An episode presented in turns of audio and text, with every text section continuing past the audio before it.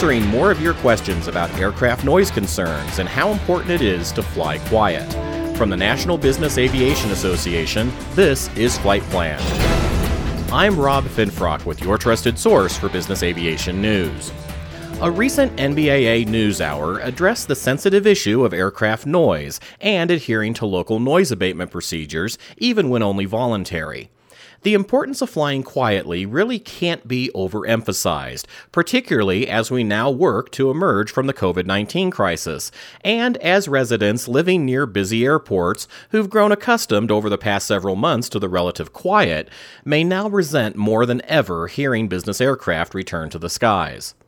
Panelists on the webinar ran out of time to answer all the questions that came in, so today I'm pleased to welcome them to Flight Plan, starting with Timothy Middleton, CM and Senior Consultant and Aviation Specialist for the environmental and transportation consulting firm HMMH.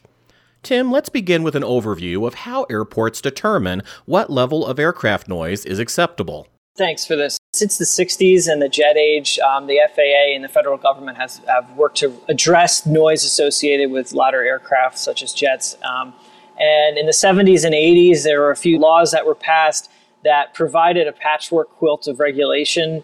So a lot of the uh, restrictions on noise were more airport based, where there had mandatory curfews, aircraft could be fined, aircraft could be banned from airports.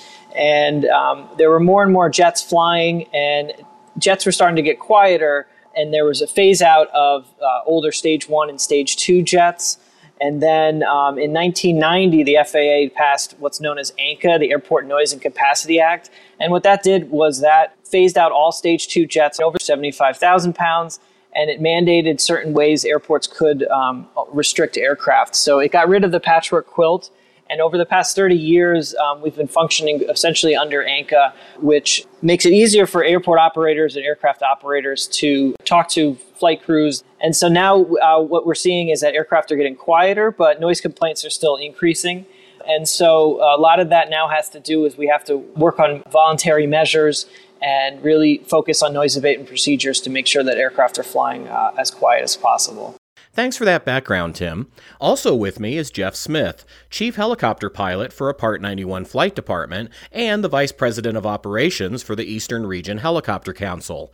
Jeff is also the chair of the NBAA Access Committee. Jeff, one webinar attendee asked what pilots should do when air traffic control gives them instructions to turn sooner or to otherwise deviate from the published noise abatement procedure. Now, ATC instructions supersede all that, right? That is correct. But I, I, the advice I would give um, the person that asked the question is uh, a lot of noise abatement programs are under a lot of scrutiny and they're checked quite often. So, in the event that happened, of course, you always uh, listen to air traffic control. But I would just advise them to keep a record of it and what happened, and uh, so if they're ever asked the question, they would they have that readily available to them like uh, all the people listening to understand uh, how important flight neighborly programs are. And it, would be naive to think that uh, it's not. And the number one thing facing the aviation infrastructure is noise and community compatibility. So uh, I would adhere to those flight neighborly routes. I'd go find them if the if the airport has them, and if they have a voluntary curfew, I'd do my damnedest not to uh, be non-compliance with that. Is noise abatement information included in airport NOTAMs, Jeff? And is there a recommended noise abatement profile that NBAA endorses for those who fly aircraft lacking such a published profile? So uh, NBAA does have it. If you go in nbaa.org slash noise, you'll go and you'll see the standard and the techniques. There is no noise abatement uh, information usually in NOTAMs per, per the airport. A lot of that is very resource intensive to keep updated. But most airport operations offices and a lot of airports have their own website, or the town will have a website with an airport tab, which usually is a pretty good uh, source of information if there's a fly neighborly program. Gabe Andino is manager of noise abatement and environmental compliance at Teterboro Airport and chair of the NBAA Access Committee's Airports Working Group. That makes him the right person to answer this next question. Gabe, to your knowledge, have any airports explored or implemented incentives programs encouraging operators to either avoid nighttime operations or to comply with voluntary curfews? There's some airports that have some incentive programs for, for noise abatement compliance. A lot of them are in terms of positive recognition or awards. Um, like Teterboro, we have what we call the Good Neighbor Awards program. And uh, we'll, based on a set of criteria, uh, we'll, we'll, award uh, operators that kind of meet the goals that we set out uh, on an annual basis. Usually, they, when, when they get any, any sort of notices from us, they tend to be negative. So, um, this is kind of the positive reinforcement effort that we have in place. We've gotten questions about reductions in, in landing fees or, or, or fuel fees or, or, incentives like that, you know, kind of more of a financial uh, basis. I, I don't know of any airports that have done that. There might be out there. Um, it's something that I think we've here locally at Teterboro. It's been discussed really, really briefly, but uh, otherwise, there's not a lot right now. But but th- there are some out of the box solutions that could be employed by an airport that that may want to uh, increase their participation in noise abatement. Gabe, as you know, it's also important for airports to engage with the surrounding community to ensure that both sides understand the factors at work.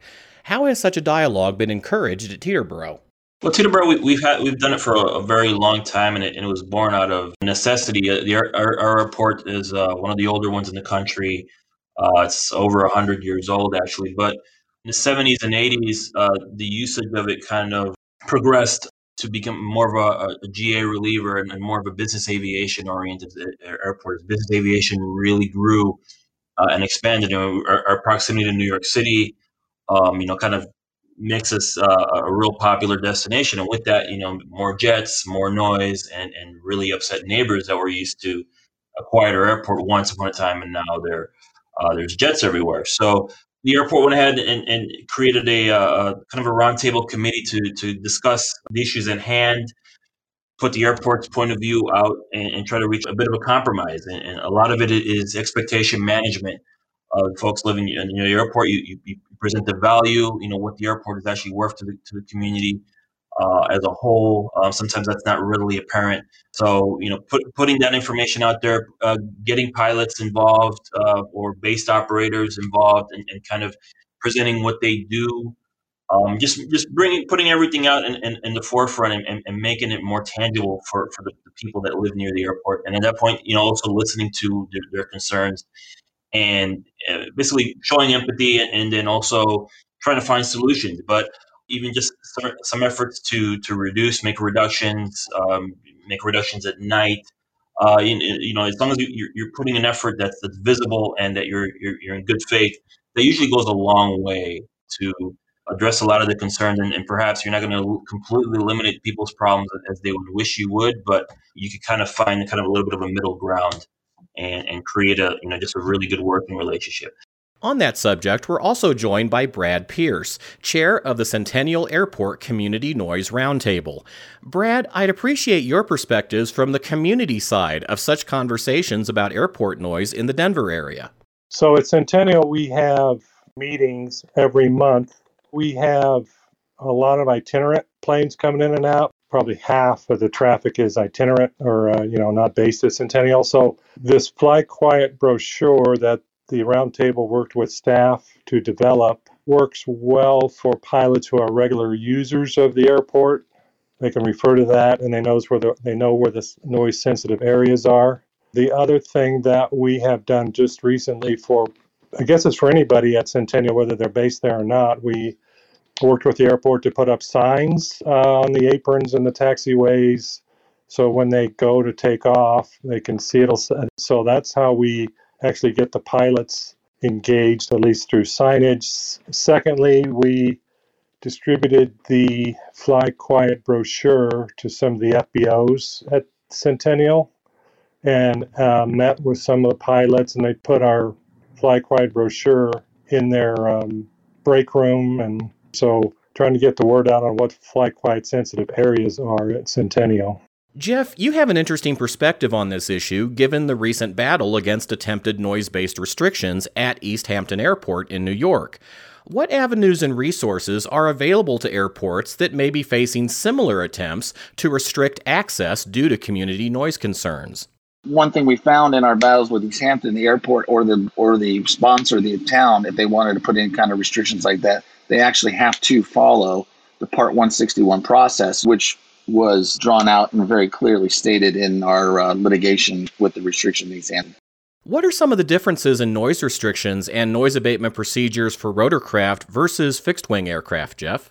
The noise abatement procedures are are separate, mostly because the helicopter has the ability uh, of not landing on a runway, so they can use different routes. Uh, airplane uh, doesn't have that luxury; it has to it has to land and take off on a runway, and therefore to have a stabilized approach or departure, then the noise abatement routes have to follow that because safety comes before um, obviously noise abatement.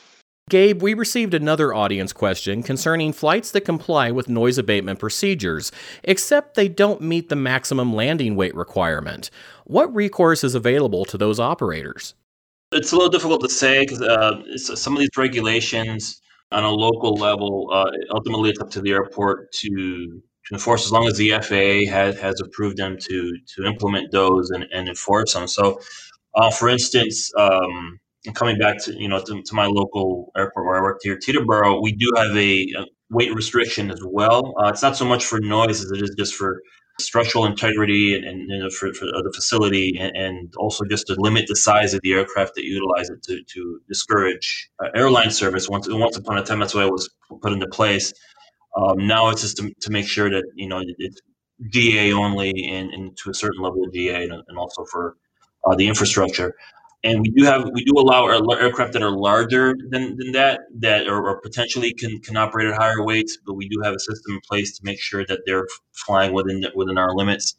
If it's something that the FAA is, is uh, you know in effect allowed them to do uh, it, it's it's really their call uh, unfortunately to you know whether or not you, you may meet the criteria but they may not have the resources to, to verify that and confirm it the next step would be as an operator, I guess, to, to double check with the local FSDO and see if, the, if there's any any sort of alternative um, that, that can be utilized to allow you to operate. But uh, it's a fair chance that it, it, ultimately it's it's it's left to the airport's discretion, um, and if, if that regulation's already been accepted by the FAA as enforceable. Brad, I understand you're also dealing with noise issues resulting from the recent implementation of the FAA's Denver Metroplex program. Yeah, what we hear is people way, way far away from Centennial that they call Centennial's hotline to complain about noise. However, this noise is from commercial jets going in and out of Denver International. So with Metroplex, the FAA has started routing planes over areas way up, way far away from us and way far away from Denver International that never had noise before. So we get that that's kind of a unintended consequence of doing Metroplex. We had 30,000 operations in May of 2020, which is, you know, we're always in the top five of GA airports in terms of operations. And, and, and I think the overall volume of complaints is not that bad, but uh, there are a few um, people that complain all the time. In conclusion, Tim, let's bring this conversation back to you since we started off by talking about this kind of patchwork of noise abatement requirements and expectations around the country. Is there a single centralized source you'd recommend for up to date information on noise requirements at U.S. airports? Actually, right now, there's not a current up to date uniform, I guess, repository for all the noise abatement restrictions. There is what's called the Boeing website. So, Boeing used to keep track of all of the, the noise abatement restrictions. That site's still active and live. So, some of the older restrictions or measures are still there.